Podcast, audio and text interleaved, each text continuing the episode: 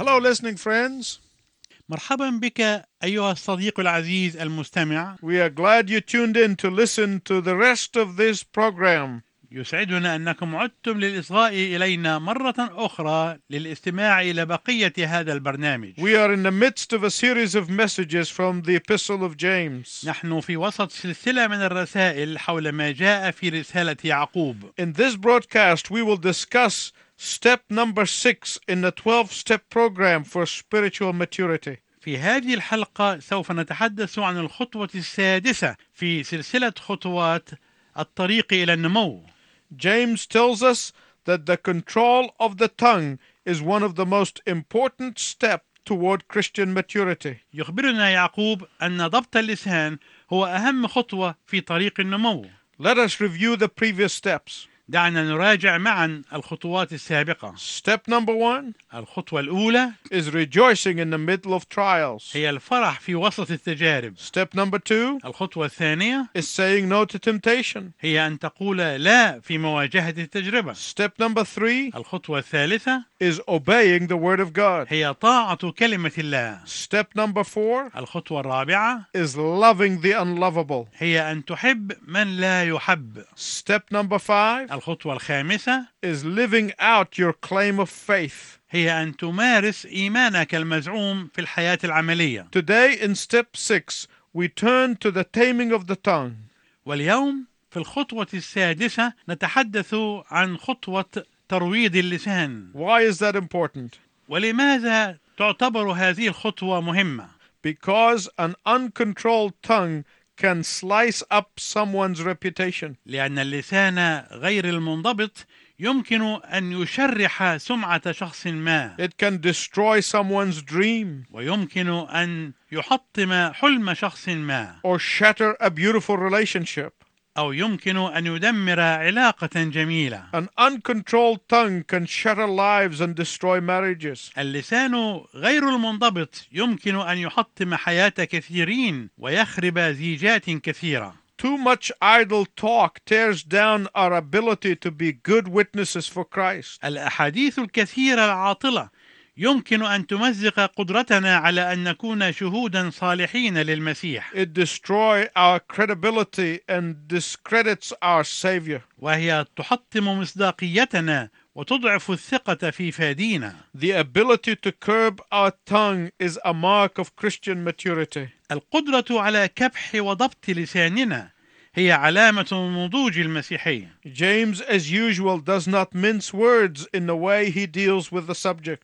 ويعقوب كعادته لا يتصنع الألفاظ عند معالجته للموضوع Turn with me, please, to chapter 3, beginning at verse 1 all the way to verse 12. اتجه معي من فضلك إلى الأصحاح الثالث من العدد الأول إلى العدد الثاني عشر من رسالة يعقوب In verse 1, James begins with speaking to those who always want to be taken to place of prominence. يتحدث يعقوب في العدد الأول إلى أولئك الذين يريدون أن يكونوا دائما في مكان الشهرة والأهمية Let me paraphrase to you verse 1 of chapter 3. دعني أشرح لك العدد الأول من الأصحاح الثالث بصياغة جديدة للنص Stop and think before wanting to step in a position of leadership. عليك أن تتوقف وأن تفكر قبل أن تخطو نحو مركز القيادة Why is James saying this? لماذا يقول يعقوب هذا الكلام؟ Because those who are in leadership pay a heavy price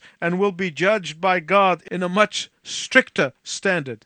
لأن أولئك الذين هم في موقع القيادة يدفعون ثمنا غاليا ويأخذون دينونة أعظم The Bible is full of examples of those who have thought that leadership in the church is an opportunity for gain. والكتاب المقدس مليء بأمثلة أولئك الذين ظنوا أن القيادة في الكنيسة هي فرصة للربح والمكسب Gehaziah, Elijah's assistant, coveted the gift that Naaman the Syrian brought to his master, and his master turned it down, and Gehaziah was struck with leprosy with his whole family. فلقد اشتهى جيحزي خادم أليشع هدية نعمان السرياني التي رفضها سيده فأصيب جيحزي وكل عائلته بالبرص Ananias and Sapphira thought that they could deceive the Holy Spirit of God and both dropped dead on the spot.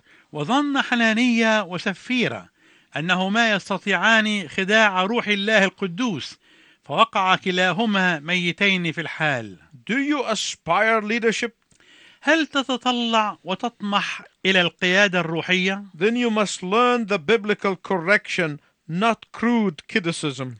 إذا تعلم الإصلاح والتصويب الكتابي لا الانتقاد الجاف غير الناضج Learn discipline, not domination. تعلم التزام النظام وليس السيطرة Learn authority, not autocracy. تعلم السلطة وليس حكم الفرد بسلطان مطلق Learn leadership, not lordship. تعلم القيادة وليس الربوبية James gives us a warning against carnal ambitions and against critical attitudes. يعطينا يعقوب إنذارا وتحذيرا ضد المطامع الجسدية وضد اتجاه التفكير الانتقادي Why is this warning? ولماذا هذا التحذير؟ Because those who aspire leadership will be judged strictly. لأن أولئك الذين يطمحون في القيادة ويتطلعون إليها سيأخذون دينونة أعظم James includes himself in the leadership of the church by saying we. ويعتبر يعقوب نفسه ضمن القيادة في الكنيسة بقوله نحن My listening friends, I want you to hear me correctly. أيها الأصدقاء المستمعون أرجو أنكم تصغون إلي وتفهمونني جيدا Whether you are a formal teacher or not, سواء إذا كنت معلما رسميا أم لا if you are a Christian living in this world, you are involved in teaching in some way. طالما أنك مسيحي تحيا في هذا العالم فأنت متضمن ومشترك في التعليم بطريقة ما We are teaching our friends. فنحن نعلم أصدقاءنا We are teaching our spouses. ونحن نعلم أزواجنا وزوجاتنا We are teaching our neighbors. ونحن نعلم جيراننا We are teaching our children. ونحن نعلم أطفالنا And that is why James goes on to say that it is important for us to watch what we say, all of us. ولهذا يستطرد يعقوب في قوله إنه من المهم لنا أن ندقق فيما نقول كلنا مطالبون بذلك Because all of us shall render an account for what we say in the day of judgment. لأننا جميعا سنعطي في يوم الدينونة حسابا عما نقوله Jesus said, By your words you shall be justified, and by your words you shall be condemned. وقال يسوع بكلامك تبرر وبكلامك تدان If by your tongue you confess Jesus Christ to be Lord of your life, you are saved and on your way to heaven. فإذا اعترفت بلسانك أن يسوع المسيح هو رب حياتك فإنك تكون قد خلصت وفي طريقك إلى السماء But if you say, I don't accept that Jesus is God, then you already condemned yourself to hell. ولكن إذا كنت تقول أنا لا أقبل أن يسوع هو الله فأنت عندئذ تكون قد حكمت على نفسك بالفعل بأنك ماض إلى الجحيم Nobody condemned you, your own tongue has condemned you. لم يدنك شخص آخر إن الذي أدانك هو لسانك What we say with our mouths is very important. إن ما نقوله بأفواهنا مهم جدا It is vitally important. إنه مهم حيويا It is eternally important. إنه مهم أبديا And that is why the psalmist said in Psalm 141 3, ولهذا قال صاحب المزامير في العدد الثالث من المزمور الماء والحادي والأربعين Set a guard over my mouth, O Lord. اجعل يا رب حارسا لفمي Keep watch over the door of my lips. احفظ باب شفتي And in verses 3, 4, and 5, James wants us to comprehend what a powerful force our tongue can be. ويريد يعقوب من العدد الثالث إلى العدد الخامس أننا نفهم مدى ما يمكن أن يكون في ألسنتنا من قوة هائلة He said it is like a bit in the mouth of the horse, فيقول إنه كاللجم في أفواه الخيل or the rudder in the ship. أو كالدفة في السفينة These are small components in comparison to the size of the horse or the ship, but they have powerful effect and control. هذه تعتبر أجزاء صغيرة بالمقارنة مع حجم الخيل أو السفينة ولكن لها تأثيرات وتحكمات قوية And that is why Proverbs 10:11 said the mouth of the righteous is a fountain of life, but the harsh word stirs anger. ولهذا يقول العدد الحادي عشر من الأصحاح العاشر من سفر أمثال فم الصديق ينبوع حياة وفم الأشرار يغشاه ظلم In other words, from our lips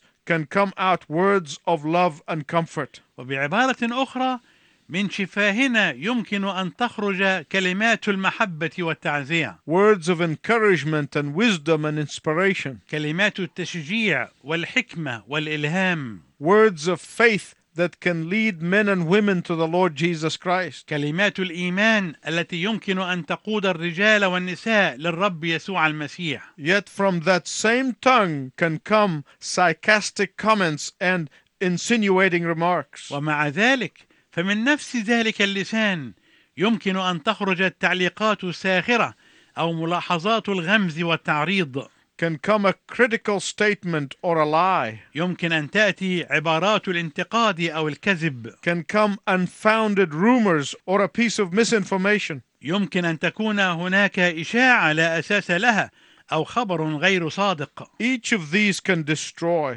إن أي واحدة من هذه يمكن أن تكون مدمرة ومخربة By our tongues, we can boldly speak the truth, even at the risk of suffering.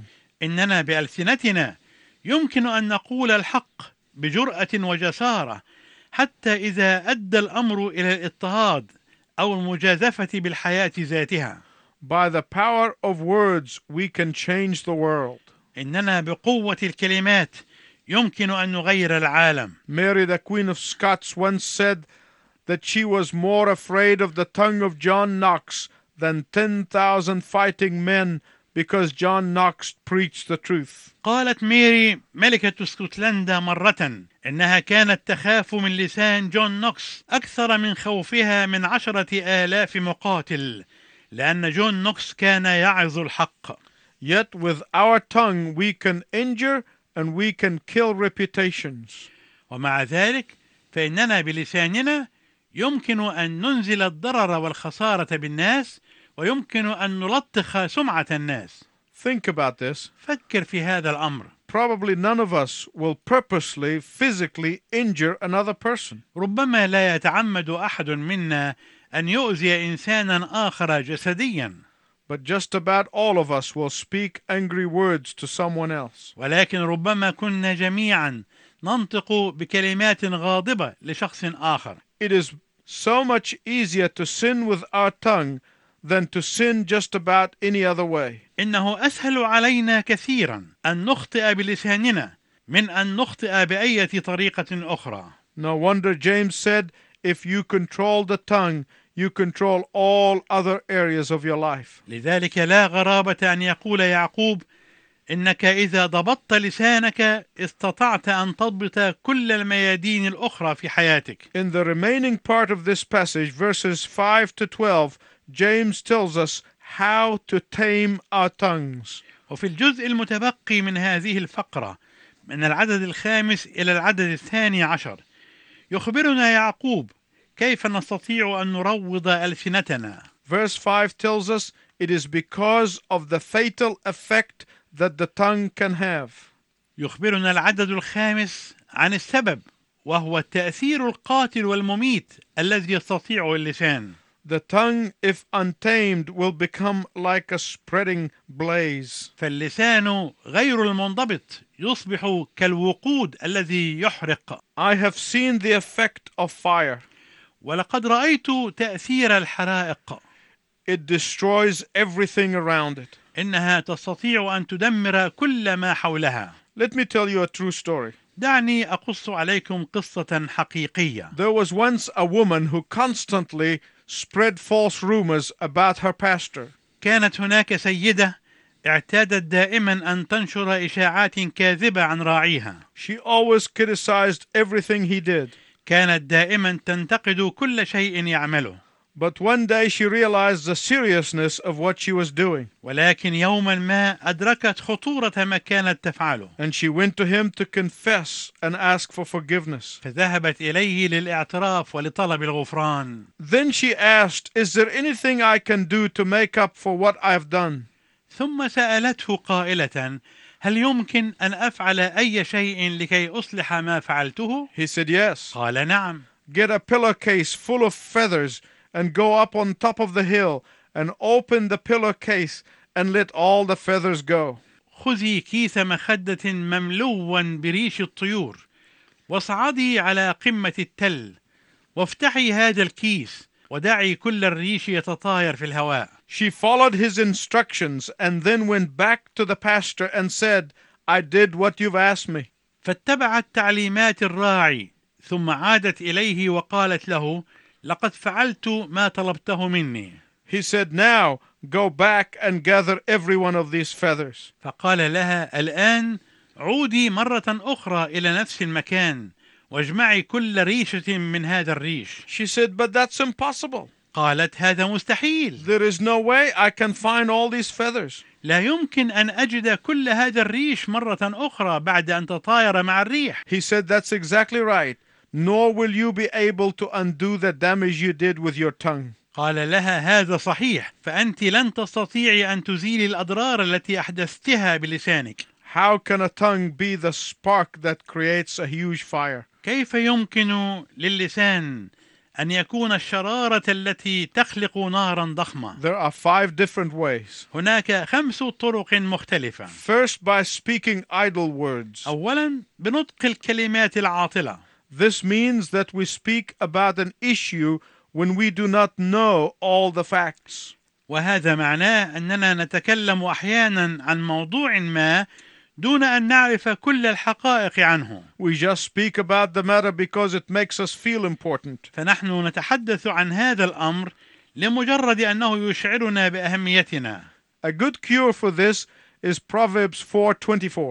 والعلاج الجيد لهذا موجود في العدد الرابع والعشرين من الأصحاح الرابع من سفر أمثال Put away perversity from your mouth.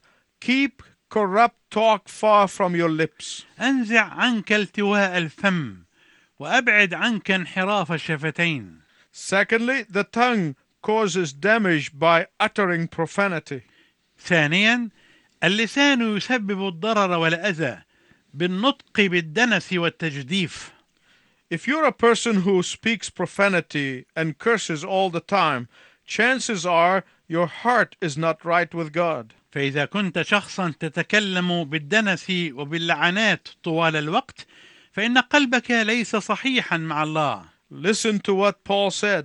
اسمع ماذا قال الرسول بولس لا تخرج كلمة ردية من أفواهكم بل كل ما كان صالحا للبنيان حسب الحاجة كي يعطي نعمة للسامعين Thirdly, the tongue burns by insinuation. ثالثا اللسان يحرق بالتلميح وخاصة بالغمز والتعريض That is saying a word to stir up discussion or to fan discontentment. وهذا يعني قول كلمة تثير الشقاق والنزاع أو يهيج السخط والاستياء Proverbs 16:28 says, يقول العدد الثامن والعشرين من الأصحاح السادس عشر من سفر أمثال "A perverse man stirs up dissension, and a gossip separates close friends." رجل الأكاذيب يطلق الخصومة والنمام يفرق الأصدقاء Fourthly, the tongue burns by magnifying the faults of others. رابعا اللسان يحرق عن طريق تضخيم وتكبير أخطاء الآخرين You might be constantly pointing out to your spouse's weakness and make him or her feel inadequate all the time. ربما تلفت النظر دائما إلى ضعفات وأخطاء زوجتك أو تلفتين النظر إلى أخطاء زوجك وضعفاته ويجعل كل منكما الآخر يشعر بعدم ملائمته Psalm 64:3 They sharpen their tongues like swords and aim their words like deadly arrows. ويقول العدد الثالث من المزمور الرابع والستين الذين صقلوا ألسنتهم كالسيف فوقوا سهمهم كلاما مرا Fifth, a tongue burns not only by what it says but also by the way in which it says it. خامسا اللسان يحرق ليس فقط بما يقوله ولكن ايضا بالطريقه التي يقول بها ما يقوله The way we say things can be just as important as what we say. الطريقة التي نقول بها الأشياء هي على نفس القدر من الأهمية لما نقوله So, where do we go from here? فأين إذا نذهب من هذه النقطة؟ Can anybody just decide that he or she is just going to control their tongue?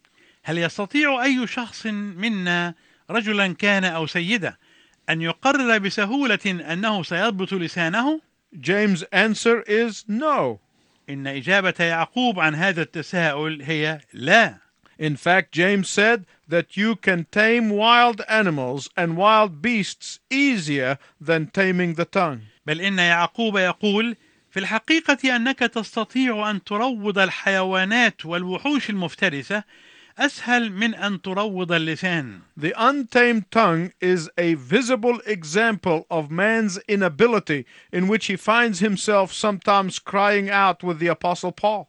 اللسان غير المنضبط وغير المروض هو المثل المنظور الواضح لعجز الإنسان الذي يجد نفسه أحيانا يصرخ مع الرسول بولس قائلا For what I do is not the good I want to do, but the evil I don't want to do, I keep doing. لأني لست أفعل الصالح الذي أريده بل الشر الذي لست أريده فإياه أفعل Humanity can control spaceships out in the outer atmosphere and can control all kinds of modern technology, but they cannot control the hearts or the wills from which overflows the words of the mouth.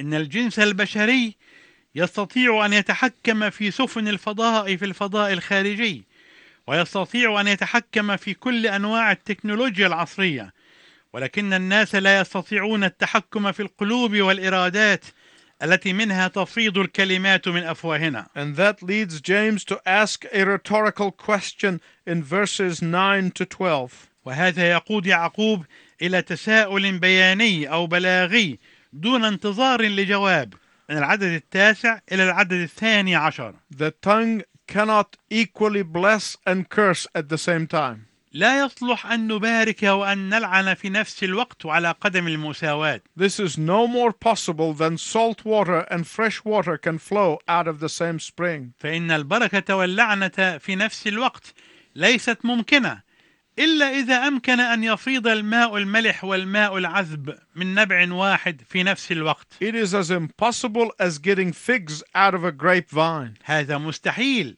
كاستحالة الحصول على التين من كرمة So it is with the spiritual life. هكذا الحال بالنسبة للعالم الروحي You cannot sing praises to God and then turn around and curse your spouse. فأنت لا تستطيع أن ترنم تسابيح لله ثم تتجه إلى شريك الحياة باللعنة You cannot teach your children about God and then put them down and destroy their spirit. أنت لا تستطيع أن تعلم أطفالك عن الله ثم تذلهم وتدمر أرواحهم You cannot claim to talk with God one moment and then be spiteful the next. أنت لا تستطيع أن تزعم أنك تتحدث مع الله لحظة ثم تحقد وتضغن في اللحظة التالية This is the kind of inconsistency that James is speaking about. هذا هو نوع التقلقل والتقلب الذي يتحدث عنه يعقوب And that is why James said, My brothers, this should not be. This thing is not only inconsistent, but it is iniquitous. ولهذا يقول يعقوب يا إخوتي لا يصلح أن تكون هذه الأمور هكذا إن هذا الشيء ليس فقط تقلقلا ولكنه أيضا إثم You and I might not be able to tame the loose tongue, or the angry heart, or the critical spirit, or the controlling attitude. أنت وأنا قد لا نستطيع أن نروض اللسان المتسيب أو القلب الغضوب أو الروح الناقد أو الاتجاه السلطوي المتحكم But God, the Holy Spirit, can. ولكن روح الله القدوس يستطيع ذلك The blood of Jesus can cleanse us and sets us free. إن دم يسوع يستطيع أن يطهرنا وأن يحررنا And this is the good news that I bring you today. وهذه هي الأخبار السارة التي أحملها لك اليوم God can do anything, but God wants for you to genuinely repent and humbly ask. إن الله يستطيع أن يعمل أي شيء ولكن الله يريدك أن تتوب توبة حقيقية صادقة وأن تطلب منه بتواضع قائلا له Lord, I repent of my sin. يا رب إنني أتوب عن خطيتي I truly want to give you the control of my heart and tongue. وأنا أريد بإخلاص أن أسلم لك زمام قلبي ولساني Then believe with all of your heart that there is power in the blood of Jesus. ثم آمن من كل قلبك أنه توجد قوة في دم يسوع It is my prayer that you'll do exactly that. إن صلاتي هي أنك تستطيع أن تفعل ذلك And تماما until we meet next time, I wish you God's richest blessing. إلى أن نلتقي مرة أخرى في إذاعتنا القادمة أرجو لك بركات الرب الوفيرة ازاي يا ربي حنانك بيسع كل البشرية